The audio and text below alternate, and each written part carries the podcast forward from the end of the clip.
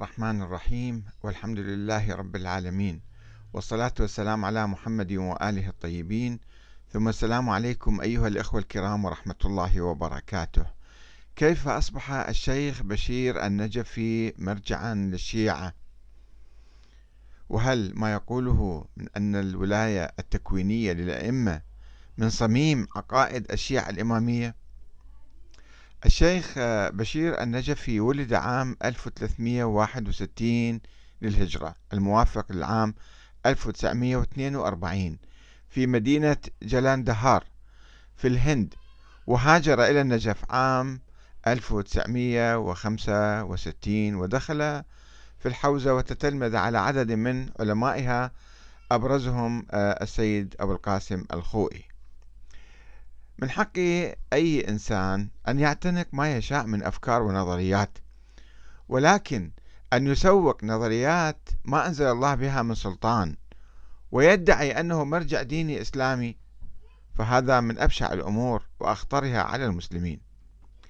الشيخ بشير النجفي يزعم أن الولاية التكوينية من صلب عقائد الشيعة الإمامية ويقول إن كان المقصود به أن الله تعالى استقال والعياذ بالله فهذا كفر وإلحاد. وقد نفى الله سبحانه وتعالى هذا المعنى. قال في كتابه كل يوم هو في شأن. ونسب هذا الفكر إلى اليهود لعنهم الله وقالت اليهود يد الله مغلولة. وإن كان المقصود أن المعصوم ربما يتمكن من التصرف في التكوينيات بعنوان الإعجاز. فذلك من صميم معتقدات الإمامية.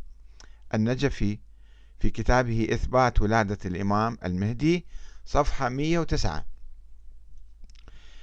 وبما أني أحمد الكاتب قد دخلت معه الحوزة في نفس العام في الحقيقة في سنة 1965 ودرست في الحوزة منذ خمسين عاما يعني أو أكثر ودرست فيها واطلعت على كتب العقيدة والكلام والفقه الشيعية المؤلف منذ حوالي ألف عام. فإني لم أجد الاعتقاد بالولاية التكوينية لأئمة أهل البيت في أي مصدر شيعي موثوق ولا مرويا عن الرواة الصادقين والموثقين ولا في مؤلفات مشايخ الطائفة الاثنى عشرية إلا في أحاديث الغلاة المنحرفين عن أئمة أهل البيت.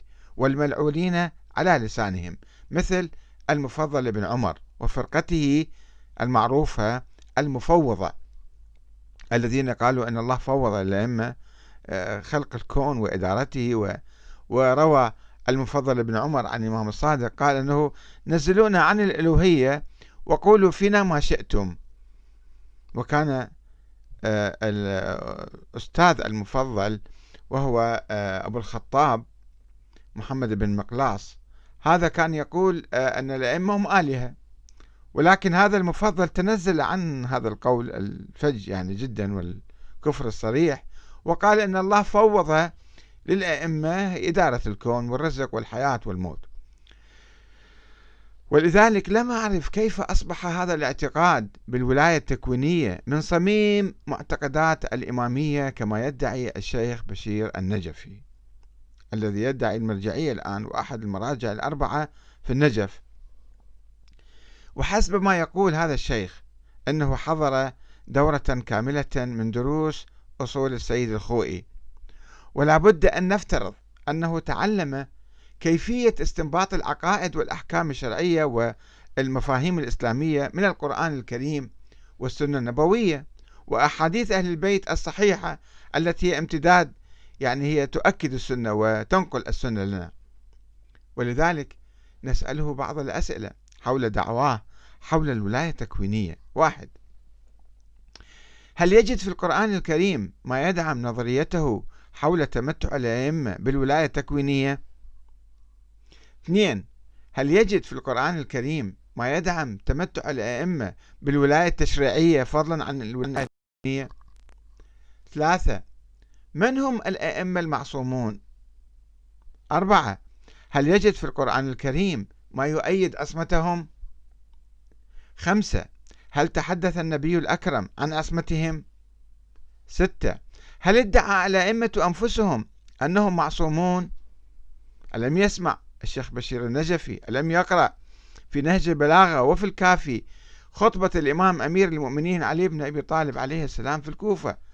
وقوله إني في نفسي لست بفوق أن أخطئ ولا آمن ذلك من فعلي فلا تكفوا عن مقالة بحق أو مشورة بعدل فإن من استثقل الحق أن يقال له أو العدل أن يعرض عليه كان العمل بهما آه، أصعب عليه أو أثقل عليه. ألم يقرأ هاي ثقافة الإمام علي؟ سبعة. ما هو الدليل على إمامتهم الإلهية ونصبهم من قبل الله تعالى؟ ثمانية. إذا كان النبي محمد صلى الله عليه وآله قد رفض أن يأتي بالمعاجز والآيات لكي يثبت نبوته غير القرآن الكريم فلماذا يجوز أن يأتي الأئمة بالمعاجز؟ ولماذا يأتون؟ وما هو الدليل على قيامهم بذلك؟ نعم توجد بعض الأساطير المؤلفة حول الأئمة أن الإمام زين العابدين احتكم إلى الحجر الأسود والحجر الأسود تكلم معه وسلم عليه ولم يسلم على محمد آه، بن حنفية وما إلى ذلك من قصص أسطورية روجها الغلاة ولم تثبت بأي دليل. تسعة. ماذا يعني الشيخ بشير النجفي بالولاية التكوينية؟ هل يعني أن الرزق والحياة والموت وإدارة الكون بأيدي الأئمة؟ فلماذا كانوا يقتلون ويموتون بالسم وهم لا يعرفون؟ ولا يستطيعون دفع العذاب عن أنفسهم؟ عشرة. أين هم الأئمة اليوم؟ وما هو دورهم في الحياة؟ ولماذا لا يقومون؟ أو يقوم الإمام الثاني عشر المفترض الغائب؟ كما يقولون لماذا لا يقوم بدور التوجيه والإرشاد والفتية والأمر المعروف والنهي عن المنكر وقيادة الأمة الإسلامية؟ وإذا عجز الشيخ بشير النجفي وليس هو ليس باكستاني هو هندي أساسا عن الإجابة عن هذه الأسئلة فهل يمكن أن يوضح لنا ماذا درس في الحوزة التي دخلها عام 1965 وكيف أصبح مجتهدا؟ ومن عينه مرجعا؟ والسلام عليكم ورحمة الله وبركاته.